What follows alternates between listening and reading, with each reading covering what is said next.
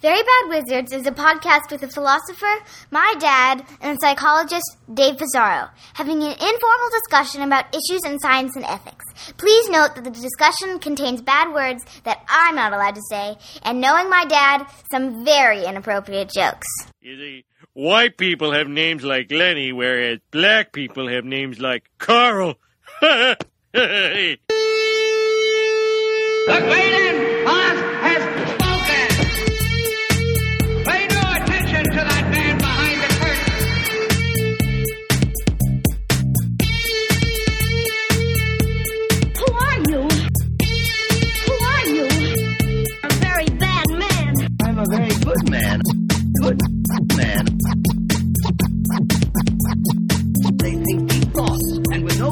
than you have. Pay no attention to that man. Anybody can have a brain.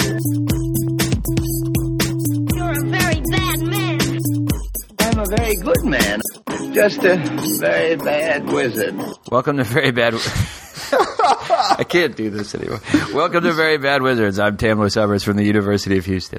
And I'm David Pizarro from Cornell University. Growing up the son of a of a huge plantation owner in Mississippi puts a white man in contact with a whole lot of black faces. I spent my whole life here, right here in Candyland, surrounded by black faces. I seen them every day, day in, day out. I, I only had one question. Why don't they kill us? now, right out there on that porch, three times a week for 50 years, old Ben here would shave my daddy with a straight razor. Now, if I was old Ben, I would have cut my daddy's goddamn throat, and it wouldn't have taken me no 50 years to do it neither. but he never did. Why not? All right, and that was a clip from Django Unchained, and we are re-recording an episode that we lost tragically. Best episode ever. Yeah. Yeah. you have to trust us on this. Yeah. It was a great, great episode, and we lost. it. It's it just- really. I'm going to say it again. It is like saying that you had a really hot girlfriend in the summer and, and you got buff, and, and then you right before school you broke up and, and stopped working out. And, so And now the worry is that it's like you're taking a different girl who's not as cool back to that same place and trying to recreate all those great experiences, and it's just doomed exactly. to failure. And, and our girl in this particular episode is my friend Damani McDowell, who is uh, who is a childhood friend of mine since elementary. Uh, Damani, say hi so they can tell you're black. Hello. Oh, see, that was that was wonderful. can, can you just hear the blackness? Oh, yeah, it's coming. It's thick. yeah. Yeah, right. So Damani is just one of those people who is a like mind. Uh, he's not an academic, but uh, doesn't doesn't mean he's any dumber than we are. I, I mean, he is, but whatever. Um, but just in terms of personality, we figured if this is one of the most awkward conversations people can have, and so we figure if the three of us can't talk candidly about race and prejudice and discrimination and reparations and slavery and the N word in America, then then uh, all Then is no lost. Then all is lost. I don't know what we'll do in that situation, just but just know that all is lost. That's true. A couple of points of business. The first, really quickly, on our if you go to our home website on verybadwizards.com, we've put up a link now that leads you to Amazon. Uh, leads you actually to Tamler's very good book, which we suggest you, you purchase if you haven't. Um, but if you actually go to Amazon through that link, it's an affiliate link, which means that if you keep shopping on Amazon, we'll get some small piece of uh, piece of the pie for us that would help us offset the costs of, of putting the podcast together, and it would, wouldn't cost you anything more. So if you if you like us, uh, go buy like a plat a super expensive television on Amazon via that link. Or textbooks or anything. Anything Yeah. helps. All right. The other is thanks for the uh, reviews and, and ratings on iTunes. Uh, Keep them coming. keep if you're so motivated to do, to do this, and, and we ask just because it helps uh, it helps the podcast actually show up um, more often on searches. So uh, we'd like to keep getting people more people listening to us. You On that- really are. You were uncomfortable um, I know. I with any I sort of self promotion. I mean, I, I, know, I know the feeling. Oh, oh, one other thing.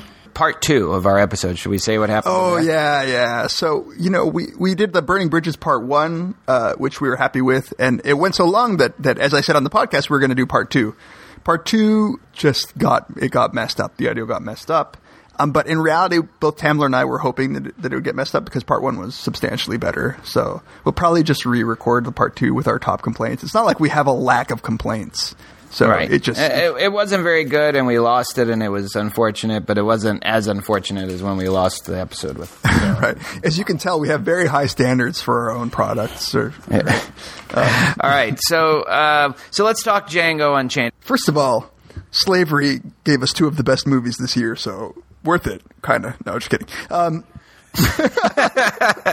yeah, I'm just kidding. Uh, and uh, and you know, one Not of them, worth it, but not worth it. see, but one of them, one of them, one of them was raw, and it depicted slavery. Django Unchained depicted slavery in a way that that being raised in America, I've never actually seen a movie depict slavery. Now, if Quentin Tarantino went a little too far in his depiction of violence, I think that he erred in the, on on the side of that that I I think people should err on right now because Abraham Lincoln, you know, it's, the the Lincoln movie doesn't show any depiction really of slavery, right? So the use of the N word and the, I know that Quentin Tarantino is not trying to be a his, like a historian. Come on, people use the N word a lot. Well, even if they did, I don't think the complaint was he's being historically inaccurate.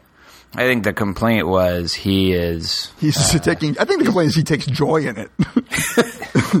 yeah, no, that yeah, that he takes joy in it, that thinks it's funny, or maybe. I mean, what? It, so, what was your reaction? Well, for me, I I have no problem with it uh, in the context of the movie. I know Quentin seems to be definitely taking pleasure in the, the overuse of it. I think, but in the t- context of the movie, it makes sense. I don't like it in everyday life because I think uh, historically it's a painful word. So Right. So, so I actually, so a lot of a lot of black people in America use that word very, very easily. But, but growing up with Damani, right, you uh, you were not the sort of person who would ever use No. that word lightly. I would only use it in a in a joke or to talk about uh, how other people used it. Yeah, right. But you can say so. So Tamler, uh, when you're telling Yeah. when you're telling jokes that require that word, which you I'm sure you do all the time because we know how racist you are. Do you, do you do you say it? Do you have a problem saying it? It, it definitely depends on who I'm with. Other other racist people. Is that the direction you're going with this? No, I try not to say it. It's one of the few words, and I wouldn't put cunt in this. I mean, cunt is a word that gets tossed around my own house with my wife and stuff like that. But I would never, ever do that when it comes to the N word. And like I said, I mean, on the last episode, both you and I.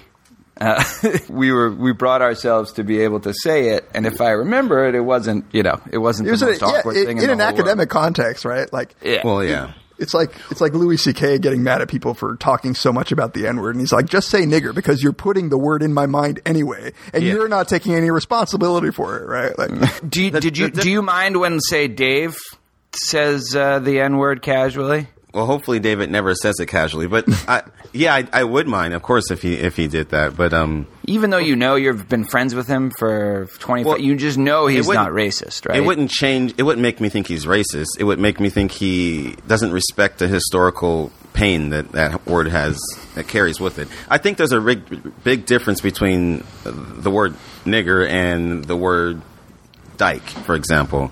Because I think, uh, as a derogatory word, it's the, one of the only words that I know of that really meant some something that was subhuman, not just bad person. it was like came with a theory of like of of black people being like a different species of. of What is the origin of the N word? I'll say it. Just I'm just working my way up to it. What's the origin of it? Well, I, I think there's it's several. It, it's it kind of grew into a definition because it comes from Negroid, right? Yeah, it comes. Right. It comes from. It actually comes from this the Spanish and Portuguese words for black, which is negro. Right. Right. But So- Negro is not. But, but, but when did it become something? You know Bad. that was really bad and offensive. It's when it was used uh, to describe black slaves in this country that were less than human. They were they were putting them in a category that was not human beings, which is Right. We kind of how it gets its negative connotation. And then it just stayed that way even after they were freed and for like a hundred years after they were freed, right? Or till today. Well, yeah, Uh, pretty much.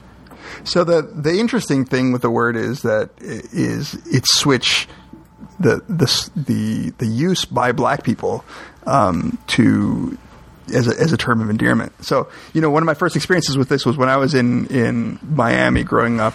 There were there were actually race riots uh, when I was in I don't know it was like second and third grade, second or third grade, and I had a little black friend named Irving, like like Washington Irving, and uh, I remember him. I think it was second grade. I remember him going up to the to the fence because the school was in in a pre- predominantly black neighborhood, and he would he went up to the fence and he was talking to some older black kids from the neighborhood, and they were talking about how, how they were actually talking about the riots. They were how they were going to riot. it's like you know little these little kids, and uh, he was using the n word like a lot. And when he came back to the playground, I was like, "Hey Irving, I thought that was a bad word." And he looks at me. He's like, "Not when we use it with each other." and that was like my first my first lesson in like, oh, okay, that made sense. That made sense. but, But you don't a- buy that, Damani? I mean, I buy it, but I think it's still it's kind of a. I don't think it. I don't think the sting is ever taken out of that word. I mean, no matter how many times I say it to another black person, if a non-black person says it to uh, to to a black person, it hurts just as much. Or if like, do you remember the the show Iconoclast where uh, Yeah, that's see, that's great. There's a big generational difference in that show. Yeah. Right. Yeah. like we'll so put a even link to my Yeah. generation can do can say you know the n word all the time and whatever it doesn't bother him. but if my if my grandmother overheard me i would feel a lot like dave chappelle felt like dave chappelle and, and maya angelou were in obviously the room together and they just they brought up that word and the pain in her face made And dave and you chappelle almost shrink into inside himself he felt guilty like immediately in front of her but obviously on the show he doesn't do that But you know what though? It was the one of the it was one of the times when when Dave Chappelle was clearly uncomfortable talking to this you know this sort of national treasure of a human being, um, and and uh, he's embarrassed at talking about it, but he actually stuck to his guns and he says, well. For me and, and my generation of friends, and he and he, I think, I think uh, refers to to Mos Def. Says this is a very different word and it doesn't have that meaning. And so they actually, it was a point of disagreement there. Um, and and Dave Chappelle actually, I I think, defended it. It really does have a different meaning entirely. Well, so what do you think about that, Damani? So I, I remember this very famous Lenny Bruce routine, which they showed in the movie called Lenny, where he just gets up. He, you know, this is like a bit now. He says, uh, um, "Are there any niggers in the audience?" By the way, are there any niggers here tonight? What did he say? Why, what the, is he really getting out of his nut? Are there any niggers here? Is he that desperate for shock value? That he scraped the bottom bound to be that cruel to say, are there any niggers here tonight? Have I ever talked about the Schwartz and they left the room? Or the Moulin Johns or the Yons who placated some southerner by absence of voice when he ranted and raved about the nigger, nigger, niggers? Are there any niggers here? I know I'm working with a nigger. Ah, I think I see one nigger couple back there. Between those two niggers, to three kikes. Thank God for the kikes. And two spicks and one mick. They have two spicks, one mick, three kikes, and one spunky, funky, hunky. Any more boogies? Three more sheenies, eight more guineas, six guineas, seven wops, six grease balls. I pass six dykes, four kikes, and eight niggers. you know, it's this really tense, stressful thing where you don't know what's going to happen. Anyway, then he goes into this. You know why I'm saying this? You know why I keep repeating it? Because I want to drain all the poison out of this word. If I keep saying it and I keep doing it, I will drain all the poison out of that word. And when a little 10 year old black girl is on a bus and somebody says, and somebody calls her a nigger, it won't hurt like it hurts now. Do you do you, do you see anything to I- that? I don't. I just don't buy that it actually works. Uh, I I understand the concept of desensitization, but I mean, I don't think something that big can be desensitized. You know, The problem is that it's so clear when the intent. If a rapper is saying the N word, it's like who? No one. Can, I don't even think twice. In fact, when I'm rapping lyrics out loud, like I, I, you know, if I'm saying it out loud, then I notice. But in my head, like I wouldn't even think twice about the. the these are the, these are situations in which the intent behind the word is so obvious. Like if a, if an old white, did you guys see that? Actually, we'll put a link to this. Did you see that uh, guy, that old man who slapped the black two year old like a black infant on an Oh, airplane because no. he was crying, and he slapped the kid and he told the parents, "Shut your nigger baby up." Wow. Jesus Christ! Did Can they you kill believe him? That no. So he got arrested, right? And uh, Yeah. you know one of one of the weird things about the, the story is that the parents were both white. The, the baby was adopted. Um, Jeez. which I don't know. I don't know what dynamic that adds, but it's a, sort of a weird thing. And uh, oh yeah, and in fact, my friend Michael Sargent, who's a psychologist who also happens to be black, posted the Onion article making fun of this. But he didn't realize that, so, that the headline the headline was something like, "Oh, so I slap a little black kid and call him nigger, and I'm the bad guy." Um, so, but See, that's the onion at its best. yeah, yeah. but but but but Mike didn't realize that this was a real story until after he put it up, and some people were like, "Oh man, this is such a messed up situation." He's like, "I had no idea," because it's hard to think that anybody would do that. But Yeah. like the the in, uh, Go- can, can- uh, yeah. can I can I just say so? The idea is, I agree that the intent matters, but the idea is that even if you have bad intent, if the poison is drained out of the word, you can't. It's not a weapon. Like like. See, I don't if think it you works, have bad though. intent. What? I, I mean, I just don't think it works that way. Like, if I called Yeah. you a fucking asshole in a like joking around, it would be very different than if like I looked in your eyes after like you had said something to me and I just said you're a fucking asshole. Right, but but but but that's the thing is the N word is worse than asshole. Yeah, but but There's it's not as if nothing you're saying you can we- call me as a white person that would cut me like, or even as a Jewish white person. And I know you've you love to do it, and I know you mutter a lot of them under your breath. You're Jewish? nothing you can call me that would have the same effect. That would. But be that's as not the point I'm making. But that's not the point that I'm making. The Kike, point- dirty Jew. but that's not- but People that's have not- to work a little harder to come up with some good Jew. But that's not the point that I'm making. The point that I'm making is that the word asshole can actually ha- carry an emotional weight if I'm actually mad at you. I- I understand that that, it wouldn't. but- it wouldn't when. So it's not like we can say the word asshole ten million times, but it doesn't drain the power out of the word when I mean it. Yeah, Right? the intent is there regardless But of the, what the extra, word is. but the extra power of Mm. the N word that i- maybe something you could drain.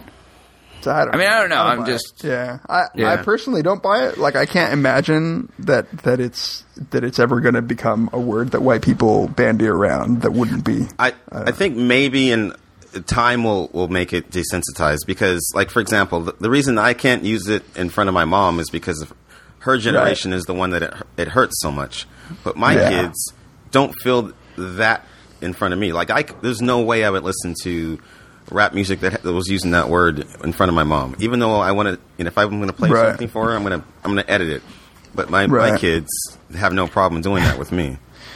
yeah, you know. So this actually gets us to an interesting point, which is uh, that I want that I want to get to. Um, you know, at some point in my life, I realized that there is a, a generation that's still very much alive, um, and especially when we were young, that generation to say Damani's parents and older, who had to live through getting you know fire hoses and not being able to use the restrooms, and it's really easy to forget how how recent, Recent. that was. Yeah. Yeah. And and so when you look at it's like okay, slavery's abolished. A lot of the talk of reparations is usually about slavery. And which makes sense because there was a clear sort of econ- there were economic laws that prevented black people from earning money that, that were then no longer placed. But when you look at the history of oppression, like if we're going to talk about reparations, it, it makes sense to talk about rep- it's a, the situation maybe ending in 1970. There we can start talking about like like some some real progress toward equality. Did, speaking of uh, things being so recent, did you guys hear about uh, Mississippi finally ratifying the Thirteenth Amendment? yeah.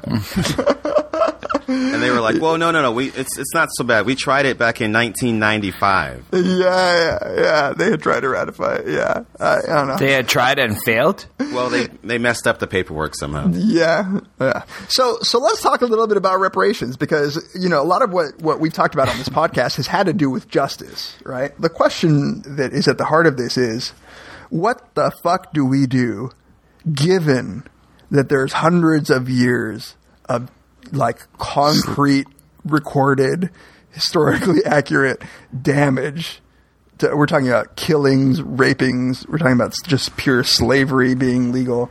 Um, does the does the government have a burden to do anything other than apologize? And is there anything that could be done? I think absolutely. Uh, I think first of all, I think. I mean, I, I we kind of mentioned this uh, last time we had this discussion. Like uh, the General William T. Sherman created a Field Order 15 that made that gave, that gave uh, well, it asked the African Americans, it asked us what we wanted, and we asked for land. So if you're a slave and then the country owes you something, and you ask them what they want, and they say land, and you you don't give it to them, Right. So it's 40 acres and a mule is the fit. Yeah. So you're saying Why didn't they give it? They asked and then they said no, or Well, no, they actually said yes, but then somebody shot Lincoln in the back of the head, and then uh, Andrew Johnson uh, overturned the decision. and w- was that the the one? The famous mule was also supposed to be included in that. Well, uh, the mule was just because they had a whole bunch of extra mules left over from the Civil War, and they said, "Well, if you want a mule, you can have them. They, we're not going to use them." So they gave. I mean, they gave away over four hundred thousand acres. To, So there was. Did they take it back? yeah, they took it right back and gave it to the white southern, Southerners that had, you know, had rebelled against the ah. Union. wow. Yeah. Yeah, and then then it got worse with the Jim Crow laws, et cetera, et cetera. So not So only did they not get reparations, but they got almost enslaved all over again. We suck as a country. I was going to say they were Indian givers, but then I realized how ex- extra horrible that would be to use in this context. But it's So- not like we haven't given reparations to other cultures. So okay, so there are two there are two issues really. One is one is the the logistics of it. So Right. it, it seems hard. You know, the issues that always come up is okay, where would the money come from? Uh, which which black people in America would get it? Like if you actually were uh, if you were an immigrant from Africa a generation ago, are you up for it? Do Jamaicans count? Uh, so there are all these right. There are all these issues. Like I mean, Jamaicans were slaves, but they weren't American slave. You know, it's like Right. So, So, how would you limit the people who are the recipients of it? right. Descendants of slaves. Now, Just you're descendants about- of slaves. Oh, well, Yeah. absolutely. Like, Descendants of American slaves. right, uh, descendants of American slaves, and we are American government. I mean, I, I it's not like I don't have sympathy for any other slaves out, out there, but obligation for our government to its citizens should be all we have to deal with. So what about uh, what about if you are now uh, an eighth descendant? Right? Do, would you use the same sort of rule as we use? Because I think for Native Americans, you're one sixteenth and you get money from the government. Well, it depends on the their On the the, st- the, the tribe. They have their own rules of who gets what, but which I think there should kind of be the, another General Sherman moment where they we asked the the people affected to make the rule. Like I don't. So it's like a lump sum that they can divide as as they wish. Is that right, which is what it was before. It was forty acres, not per person, but per family. You would have a vote among who who votes. Well, Does the one sixteenth I guy get to vote? I don't know. Lo- Logistic wise, I mean, perhaps. Um, I think you should have a conference. Um, I mean, back in 1865, there were 20, 20 ministers that got together. Maybe they can have um, some arbitrary uh, group of people that are that are chosen as leaders. I don't think you can ask. You can't poll every single uh, registered black person in America and see you know and poll it that way. But representation should should be. Uh, the way to go. They have. I'm just. what saying- about in terms of you know who's going to foot the bill? So and, and and the prop. All of my I didn't have a single grandparent that was born in this country, Right. um, and so you know my ancestry, unlike Dave's. Didn't participate in this at all. Should we be ob- should we be obligated to pay for this, or should most of it fall on the slave on the descendants of slave owners? For the record, my parents were immigrants, so you're more racist than than me. No, Asshole. I absolutely think um, it should fall on the, But they were doing some bad shit back where they're from. the descendants of sl- slave owners. Oh, you guys are hilarious. No, but and because that's what it was. Uh, I mean, historically, that would it would stick with the, the original promise. They they took land from slave masters. They, it was it was plantation land. It was you know the coast of Georgia, uh, Florida, and South Carolina or something. And so they gave that land to. So yeah, it should. But you got to also think about all the other beneficiaries of slavery. I mean, there were lots of the financial institutions, et cetera. So it's not like any like the rest of America was blameless. Right. So, So I think it you- should it should be taxpayer money. Uh, So okay, this can is so say- all taxpayer money. So in other words, we would all pay just as much as someone who descended from a plantation owner, like Leonardo DiCaprio's. Right, because like, I mean, if great, the rule is, if the rule is that the beneficiaries are the people who are directly harmed, then I feel like the taxpayers are the ones who directly cause the harm. Right. Or, like th- those should be. I don't want to pay for your shit right now. I hear you, I hear you, but as a whole, it was the country that benefited as a whole. So we all benefited from slavery, right? All those who are not descendants of slaves benefited from. Yeah, but uh, but but it's also the case that all black people moving to America, even if they weren't slaves, got the got shit on because of slavery, right? Right. So so if you were an African immigrant in in 1934, you may never have been a slave or descendant of a slave, but you still were treated like crap. I agree, but that's that's a different. That's a you, you're not owed reparations before that. Well, so then why why should my white people who immigrated in 1934 who never participated in slavery why should they? Because Because they benefited from the infrastructure built, but it's it's yeah you did, but it's only indirectly that you're paying. You know, land wise. So the the bottom line, I don't really care about money. I think, I mean, I do. I, think, I think reparations should be what they originally asked for, which is land. They never asked for money; they asked for land. well, it's the same. I mean, I look, I hear you. Look, but- it's like you know, it's like I don't want money. I want gold coins. Um, well, it's because they wanted they wanted to be self sustaining. Why did you do like a black voice when you said that? because Dave? that's what they were saying. I could do. I could do a black guy voice. Don't get. Don't. don't Better than me, probably. you know? Can I just say I'm against reparations and take a break because I really need to pee? Sure. go Yes. ahead. All right.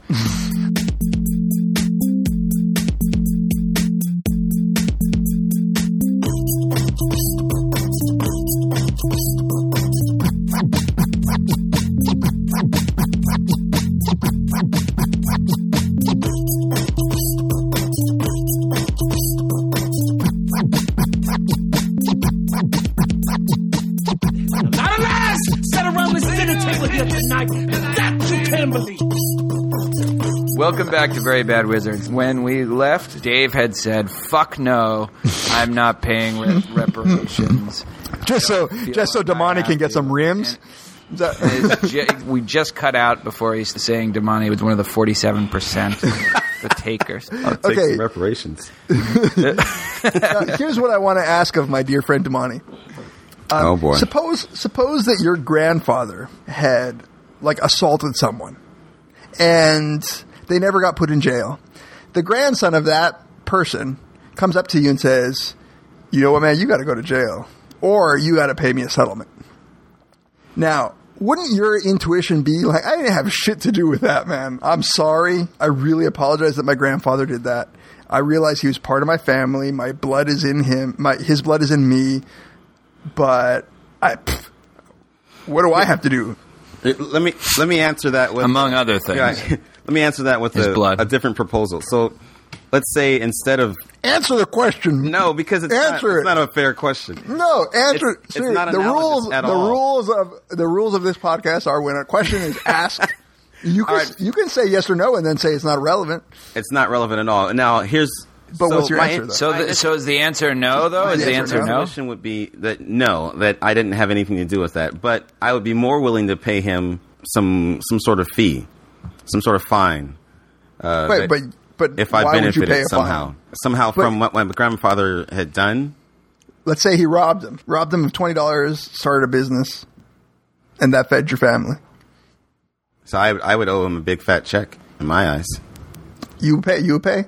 I would. You're a liar. I, I swear I would. Guess what? The story is true, and that man was my grandfather. Get the fuck. I like that Dave did this as a reductio ad absurdum. By that reasoning, uh, you would owe, and it's like, yeah, you're right, I would owe that. Uh, no, but he's only saying that because he realized it was a No, reductio. no, but I don't even. That's not even why I'm saying it because I don't even think that uh, scenario applies at all to slavery and reparations. I think it's a very, very different thing. There's why? a What, clear. yeah, what makes it different? Here's the difference: the crime of slavery that was committed by this country benefits are very, very much seen in today's society uh, for for those who used to own slaves and from this country in general. This country wouldn't even exist without the institution of slavery. If my grandfather tripped his grandfather in second grade and he hit his head, then I owe him absolutely nothing because I didn't benefit at all from that. But if by tripping his grandfather and hitting his head somehow you know, propelled my grandfather ahead in whatever position, and that I benefited from that later on, then of course I owe him something. So that's interesting. So what the, what's grounding the the obligation it seems like is the fact that we have benefited from the wrong that we did. It's not just that somebody related to us wronged somebody else, but that they suffered and still suffer to this day, and we've benefited. But it actually, because even the suffering isn't the issue; it's the benefit. See, yeah. like we shouldn't get we shouldn't get to prosper as a result of this wrong that we did without at least giving something back. Right, You know, because I- the whole the whole point was that the slaves never prospered from their own slavery. So I okay, I I'd be reluctant to hang if I were you and I were mounting an argument uh, in favor of reparations. I'd be a little reluctant to hang to hang it on the fact that that people benefited because then you're left with this with an argument that if they didn't if they hadn't benefited then there would be no obligation. Then you're also for- left oh, with the ahead. question of of well, what's the right what's the right comparison, right? Suppose that slavery hadn't occurred. In as a result, America w- were better off economically today, right? What if, in fact, the proper control showed that slavery harmed America economically, and we'd be much better off today? I don't think that you'd want to say, therefore, reparations should not occur. But maybe he would. I- Your maybe, yeah. intuitions about what Damani would want to say I- haven't. Uh, I held up. absolutely think that reparations would no longer be owed if the country didn't benefit from slaves. That doesn't mean that I don't think uh, maybe I'm an apology or a um, yeah, basically an apology because it's it doesn't it's not reparations has nothing to do with the morality of slavery. It has everything to do with payment for services rendered. But but but but isn't the morality of it an issue? Because let's say that black people had just made a bad deal, you know, that they went into willingly, but they had made a bad deal that that we've prospered because black people made a bad deal, and maybe they were, you know, they they they came to the table a little bit in, ill informed. But isn't it Like- that like Native that we did something actually wrong to them that makes it? That's what seems. Is that Right. actually what what seems problematic to Dave? Actually, I think seems right to me is there's something especially ugly about white people continuing to benefit from the wrong that they did with without giving any of that back. Uh, That's my biggest issue. but but only because it's the but only because it was wrong, not because they're just not just because they're benefiting. right, no, it's because they benefited from the wrong. Yeah. Right, Right. right, Right. So, okay, so this maybe we can segue into another topic that I really wanted to cover, which is wh- so one attempt at at um, repairing this this injustice has been through programs like affirmative action programs. Now, and I think the argument here is the most effective way to undo the damage um, isn't to pay the descendants of slaves directly, but to somehow try to make up for the consequences of this slavery by putting money into programs like affirmative action. And I want to get, I want to see what your what your intuition was about that affirmative action as a as a as a As a form solution, of reparations. as a solution, and just in and of itself. uh, in Yeah, and terms as a the form effective- of reparation. Yeah. Yeah. Yeah, I think it's a it's a complete farce to say re- affirmative action was any sort of form of reparation. It's I do think it's a necessary program, but I don't think it has anything to do with repayment for slavery. As- I think it has. What's it, I think it has well, everything. What to- it for then? I think it's everything to do with equaling the playing field of in society, which is not what reparations would be about.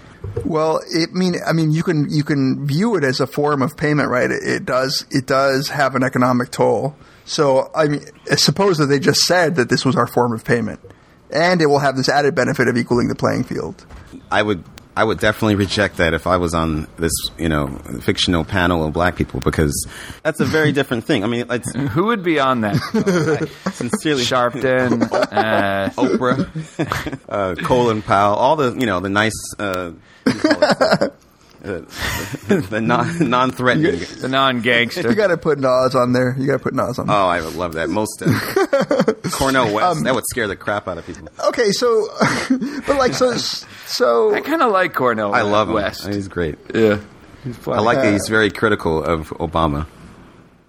I think he's a. You don't like Obama? I like Obama, but I like the fact that Cornel West doesn't automatically like him just because he's black. you know, a lot of people go in that direction. I think a lot of black people criticize Obama. I don't Yeah, think. I, I mean, he's ninety something percent approval of black folks, so not that many. I thought you were going to say he's ninety. I thought you were going to say he's ninety something percent white. oh, no. so okay, but then affirmative action generally, you think that this is uh, effective and and necessary? do I think it's effective? No. I think it's effective for white women. Yeah. Affirm- affirmative action uh, has benefited white women more than the African American community. So you're sexist, is what you're saying? because there's more No. black men in the I- workplace. I, have, I have no, not at all. I have no problem with it benefiting white women, but I think uh, the whole idea uh, uh, it should be spread Oh, I see. to more than just. Uh, I think Well, it's not so- as effective for black people as it is for, for white women. That's all I'm saying. well, and there's also Wait, why? So, but I mean, what about just affirmative action for race rather than gender?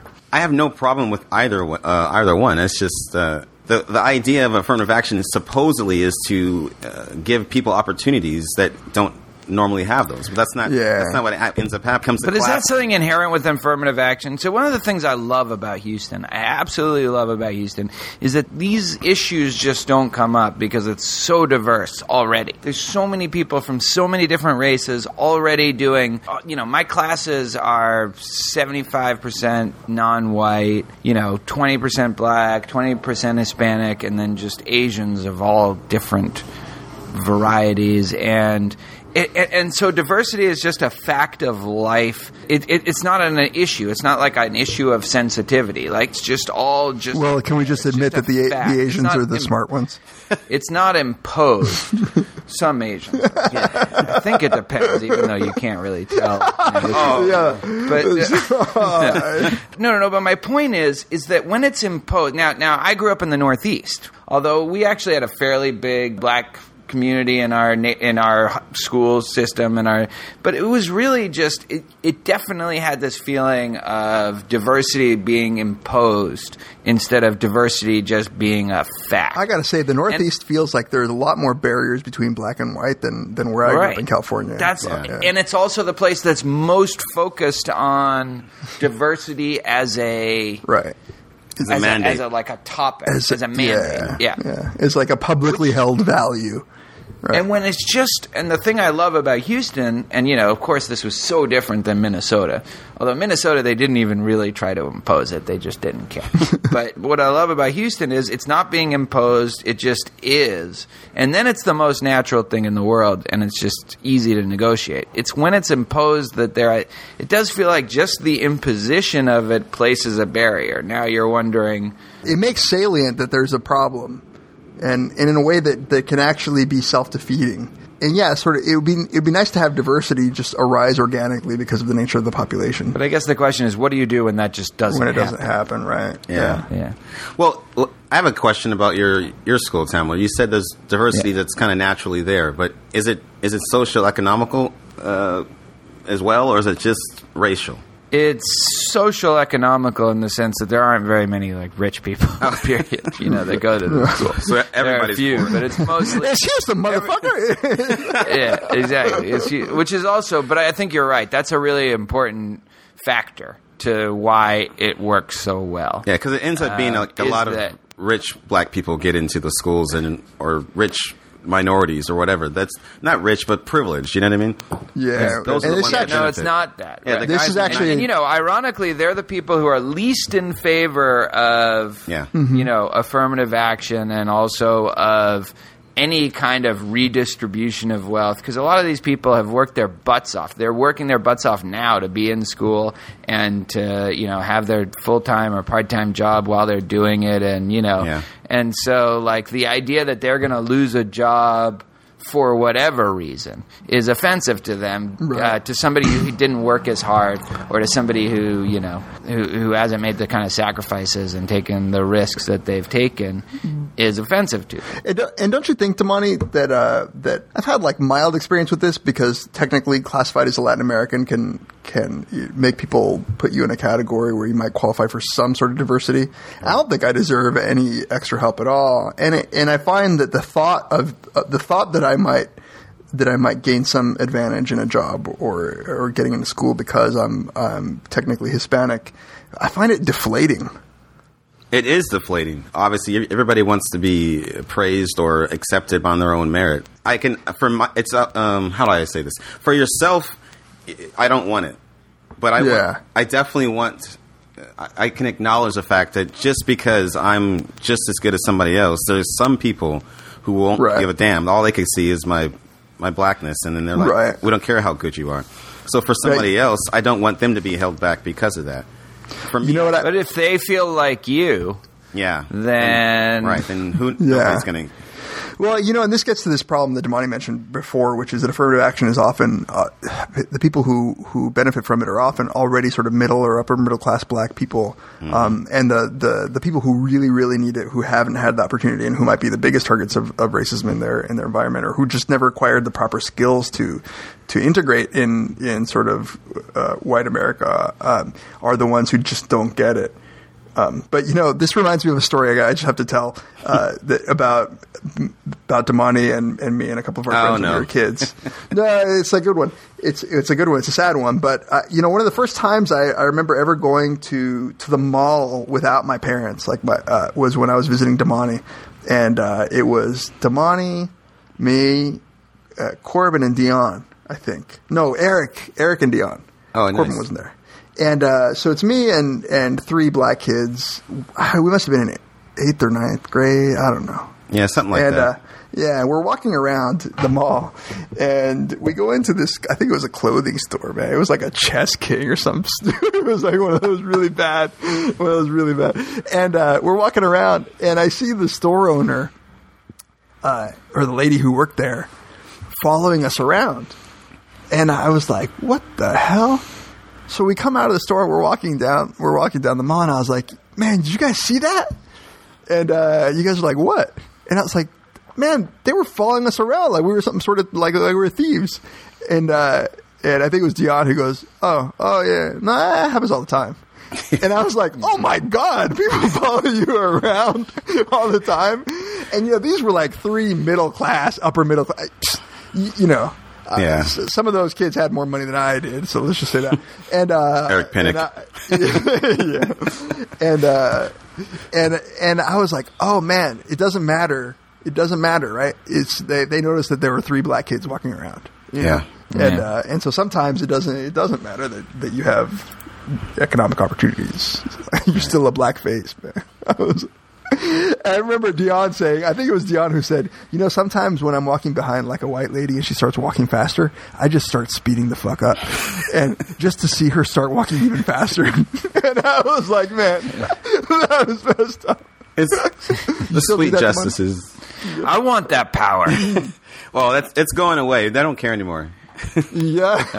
The fear is gone. I'm telling you. Actually, white ladies start walking toward the money nowadays. oh man, yeah. Backing up. maybe we don't talk about that. But you know, one thing that people don't realize too is that, uh, you know, when w- white people are afraid, they're embarrassed to admit their their mildly racist impulses. Like when you're walking down the street at night, and some some black guy, young black guy who's wearing sort of like you know sport clothing or something, is walking in your direction, you get nervous. Now, whether you get nervous because you you know the base rates of crime in the neighborhood, like I doubt it, but you get nervous because because of the media's portrayal of black people. Whatever. Black people get nervous too. It's not. It's not like let's just all That admit- Jesse Jackson's. Yeah. Like Jesse Jackson had a line like that, right? I see a guy, black guy with a hoodie, and I get nervous. You know, I cross to the other side of the street. Yeah. But uh, let me. Uh, let's. Uh, we, uh, this was supposed to be in part about Django Unchained. I don't think we mentioned the movie. Oh. Uh, so let me ask you about that clip that we played at the beginning of the episode and haven't referred to. Yeah. The uh, why don't they kill us? I love that. That's the best line. yeah. It's the best speech in the movie. By the way, did you know that Leo DiCaprio actually cut himself during this the making of that scene? Oh wow! It's, it's an interesting clip because it's like, yeah, because there's some some like Natural- Oh yeah, I didn't think of that, but why? Why didn't uh, More- Why wasn't there more rebellion or revolt, or was There were Again, there, woefully- there were tons and tons of uh, rebellions, especially early on. We got to remember this went on for hundreds of years, right? So at first, uh, the African uh, slaves that came over were quite rebellious, and uh, well, two twofold. It, slavery in the beginning wasn't nearly as harsh as it ended up being. It, it it kind of got that harsh by consequence of all the rebellion. So they had to kind of continue to make examples out of people, and uh, any any whoever you know shook whoever rocked the boat was was pretty much killed, whipped, um, chained, uh, raped, uh, transferred to a different. Uh, they were split. They split families up because they they recognized early on that people with the same. You know, family could, could organize, and that's why they split up different uh, cultures, I'm- different different languages, et cetera, et cetera. The, the systematic, cold-blooded nature of that strategy, man. Yeah, I mean, But, it's it, had. It took yeah. a while though. It it, it, was, Yeah. it wasn't immediate. Again because we had this discussion before. Was it one of your parents had some sympathy with that view, like with I- the phrenology of it or something Absolutely. like that? I, I, I polled my entire family about uh, all, all these this issues that we're discussing, and I got some scary and surprising. My dad is the one who actually kind of endorsed slavery, but uh, he's coming from a, a Christian uh, perspective, thinking that the Bible says that for slaves to uh, obey their On- masters. yeah, obey your masters. And it just it drives me absolutely batty that he could in any way justify uh, s- slavery, especially of African slaves. But that's he thinks it's he thinks it's okay. So you think there was a threat of that? You know, this is our place in nature, and this is you know, the, and our place in God's I- world or whatever. I didn't think that until I, I talked to my dad. But I think the reason that that like I think the most brilliant thing that uh, the white slave owners ever did was allow Christianity to I was about to say it, man. I was about to say it. Yeah, it's- because I mean, let's, this gets back to the Martin and Malcolm debates. But Yeah. like at the end of the day, if you want your slaves to have a religion, I think that Christianity is the one that you're going to want. Now, Yeah. I'm not saying that it didn't help Martin a lot because in the end, at the end of the day, I think Martin's philosophy won out in the civil rights movement. But, but So why? Why is Christianity? I don't, well you all know whole- more about that than I do. the forgive and forget, the turn the other cheek, um, the um, heaven is where you're going to get your reward, and not here on earth. Kind of Right. kind of a mentality. right, the meek shall inherit the earth, the suffering, and in fact, Yeah. the, it's it's the glorification of suffering. Right? I Absolutely. mean, Slave morality. Yeah. Yeah. The, that's what Nietzsche called it. right. Yeah. So, so yeah, I think that export of religion to the slaves was probably, I think that may have kind of bred a, a sort of docility, not any sort of genetic. Uh, I think it became cultural, though. Absolutely, and I think that's still in place today. So I'm gonna, I'm going to say something that one of the most racist things I've ever heard came from Damani. Uh, He says he says there's nothing genetic, but uh, but there was a time when- when uh, I was visiting Atlanta, and, and I, you know I grew up in Miami, but I didn't really have experience in the South South because Miami's not really the South. And uh, I, I had visited Atlanta one time, and I, and I was talking to Damani, and I said, you know, man, there's something weird about the South, and both both white people, but I was talking about black black people are different in the South. And uh, Damani told me that's because all the smart ones escaped to the north. I was I was mostly joking. You know? I mean, come on though. You with with the threat of lynching and all the Jim Crow that was. I mean, it was everywhere, but it was especially potent in the South. Right. You, you almost had to be damn near retarded to stay down there. but and so, and if those people had kids and those kids had kids, who's to say? Anyway, now, now we're uh, yeah. Now we're on I'm staying out Now we're on one. straight bell curve territory. Uh, yeah. honestly, is- I think it's should- worth discussing, but I don't think it's true. I, I just think it's it was Tamler- fun, fun to say. For, So- Uh, for the record, my family was one of the first to run to the north. It's right. So, so it seems like your family. Then we don't owe your family as much as we owe some of the southern families. not so much. That's all right. See, he's got integrity. Uh, okay, so you know, we have to wrap up in a little bit, but I really, re- before we go, I really want to talk about this, which is Damani. Damani and I, I think, uh, grew up in an environment and in a time and place where, where I think we're racism has less of a hold on us.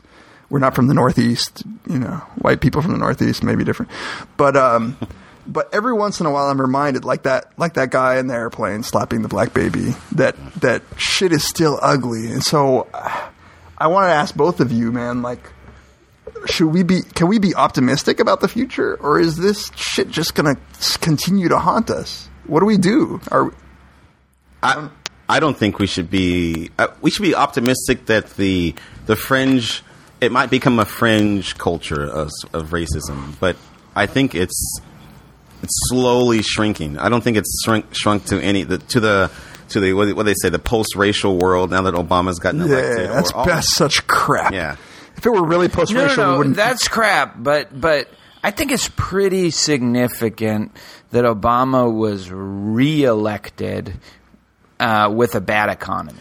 You know, which is something that it is hard for a president to do. Yeah. Any president, and for a black president to get reelected with a bad economy, I think actually, you know, does leave some hope for optimism. I mean, I think we said this on our other episode, but it's like for all their shit, for all the European superiority over Americans, they don't do that. You know, there's no black president of France or prime minister of England. That's just that that doesn't happen. Hasn't happened. Some people think it could. so are they less sexist than we are? Are they less sexist? Yeah, because they Oh, have 'cause they female have pre- women? I mean, even in South America, they have Yeah. female presidents. You know, Well, but that's I think you could make a legitimate argument that, as the Onion said, you know, what if they menstruate over an important piece of legislation?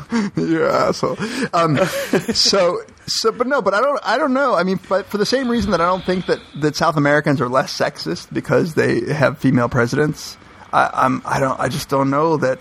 I mean, I'm, I love that Obama's president. Of course, it wouldn't have happened in like 1930, but I don't know that it represents that much that he got reelected. I, I think that I think the country is split between red and blue.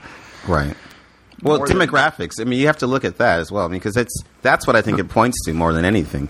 But if the non-racist demographic is expanding, like I don't think it would have been possible 20 years ago for a black person to get elected or reelected. Agreed, but also 20 years ago, uh, the, the country was over 81% Caucasian. Now it's under 79% Caucasian. Yeah. And True. Fair like enough, in, in yeah. this in this recent election, what we, we uh, 60% of uh, the white vote went against Obama. Yeah. So he didn't win the majority of white people. I'm not saying Hey, that you that's know- not significant that he won 40%. That's a significant piece of, you know, chunk of, of the, you know, significant percentage, but it's not, it's not anywhere close to uh, a non-factor. I, and I, you know, and maybe the way that I that I'm thinking is we've made progress in the public sphere like that. You know, I don't, I, obviously, like Obama wouldn't have been elected even you know 30 years ago or whatever. But Right. so, you know, you just go on YouTube and you read the comments, and it's N word this, N word that. You go to the play, and like you got these little kids. You can't man. go by comments on YouTube. Those are the worst people in America. I don't think so. That's the thing. I think those are people that you and I know. Those are the kinds of people who, under the under the guise of anonymity, are dropping the N word. I, I don't know people who go out and comment on blogs and and and leave these like those people. I'm telling you, they they they are the they're, they're the saddest example of humanity. And it's not just when they comment on race; it's when they comment on pretty much anything. True. Yeah, there's a lot of them though. There's yeah, there are quite a few, but there are, there's also kind of a culture of who can make the worst, most offensive Yeah, comments on those things. that's true. That's true. but Trolling, they call it. Like, there's Yeah. a word for that. It's like you're. Yeah, but uh, all I'm saying is that like there's a lot of trolls, and a lot of trolls seem to be racist. Oh yeah, I mean, you know, anytime they compile tweets, you know, like when Obama does something like State of the Union, they co- it was awful. Yeah, it was horrible. I'm not saying that it's no. So, so it's different from saying saying that it's getting better. Isn't saying that it's that it's perfect or even that it's good. It just means that it's less bad than it was before, and we have hope, maybe if you're optimistic, that will that it will get even less bad. And I guess my uh, my I, my sentiment sometimes is that the pace is much slower than I would think, given sort of the world that I inhabit. Every once in a while, I'm reminded that the pace is is just depressingly slow. Yeah. You know, Yeah, but yeah, no, that's true. concur. It's it's it's it's from the from the Southern California world of every culture in school that I you know we got to interact with. It, you you get surprised when you run into it elsewhere. right, right. And you know, I really have to say that there is some value to just talking about this stuff, man, because there's something like about white people get so nervous sometimes when they talk about race, and they won't even admit to their biases. Like, man, just say it. Just say that you think something different when the black guy walks in the room. Like one of the most honest things that our friend Todd, who's who's white, uh, ever told me was when his sister married Michael, a black man, that he had a problem with it, and yet he and I had been friends our entire lives. Right. Well, that's the kind of shit. Yeah, Yeah. That's what reminds you every once in a while. Yeah, but I, like, I, wow. But I it was. that. But did you like that he at least felt comfortable enough to tell I you? loved it. It was it was like I said, probably Yeah. the most one of the best moments he, he and I have ever had. And he had, he didn't have an answer for it. He just was like, "What the fuck is wrong with me?" Yeah. Yeah, that's good. Go Todd. Nas could be your favorite musician, and you love Beyonce, and you're happy that Obama. But sometimes, like when when it's in those really interpersonal moments, sometimes you just see like these these deep attitudes emerge that you're like, whoa. Man, you- and I see them in myself sometimes too, Yeah. right? And you're just like, whoa. Oh, yeah. Like, But usually the targets of your hate are different. no, no, they're always blacks and Jews. Imagine how I feel like. Well, uh, given the story you told me about the, the smart ones got away, you, it's, people are going to judge. but like I judge uh, what I consider ignorant black people. I think even harsher. I think a lot of black people do. Like you're always hoping that the criminal is not black. You're always hoping you, you, you see that loud ignorant dude that's running around with his pants halfway down to his Yeah. ankles, and you're like, dude, come on. And Yeah, I get a similar feeling when I'm uh, when I'm overseas and, and I hear the loud tourists, and I'm like, please don't let them be American, please. Oh, damn it. exactly Yeah. same almost. But there's no chance that they're not. They always are. Especially when they're screaming the N word. No, because we're less racist than Europe. I thought I, I mean, I settled that like 10 minutes ago. I know that you say that, but you know, like talk about interracial dating. Like in Germany, people interracial marriage is, I think, much less frowned upon than here. No, but for them, it's like modern art. like they, they're, they're doing it to shock. I don't think so. I don't, I don't think that they're doing it to shock. I think that it's just less, here in Toronto, for instance. There's like you know, I'm not saying that there's no racism, but it's very different. Like there's just like interracial dating is not, and I, I kind of laugh with Canadians. Like, a black guy and a white girl, or especially the other way around, a, a, a, a black woman and a white guy. You, you in America, you just like it's still like people will look. Like still Yeah. people. That's why people stare at Damani all the time. My girlfriend 'Cause you're always- happens to be black right now. Did you guys see Good Hair? Yeah. The movie, the Chris Rock. That's a great movie. Black women hate that movie. That that would be a good movie to do, like um, one of our movie breakdowns. I was fascinated by that movie and really disturbed too. Like there's just so much of that that I didn't know. I mean, the whole thing of the the whole reason they want these weaves is to make them look less black, essentially, right? Yeah. You know, they pay the amount of money they pay and the amount of chemical, the, like the. The, the chemicals that they they'll put on their hair, and then the whole thing with the, the Indians in their temple, cutting all their hair. Like that's a world I knew nothing about. Yeah. I mean, And, uh, Why? That's why Angela Davis sporting the afro was was some as it was empowering. You know, Yeah, like it's it's, a big deal. I, I, in fact, it's it's funny you should mention this. I go out of my way to compliment every black woman that I see wearing their, her hair naturally, even if I think it looks bad. I, I also tell black women, your you have hair this is so pretty. instinctive revulsion to the. Wait, your hair that? is so. I was going to say, I also tell black women, your hair is so pretty. Oh Lord, probably doesn't go over nearly as well. No, and as a curse, God gave me a daughter who has nappier hair than many. than a lot of black people. Love it. I feel like we still didn't talk enough about Django, No. but we didn't. That's just where the conversation went. So, I, it was all about Dave being against reparations. yeah. So, d- did I convince you any uh, either way, Dave? I I still Yeah, you know, I think that if if it weren't for insurmountable logistics, that you would, you might have a more moral claim on on reparations. And and I think that my, my opposition is is really more on on the impossibility on logistic ground. As long as I don't have to pay. Well, you do have to pay though. Indeed. No, I mean, I, I, I just won't. That's what I'm saying. So you might as well just say, "Sure, I'm for reparations." Hell yeah!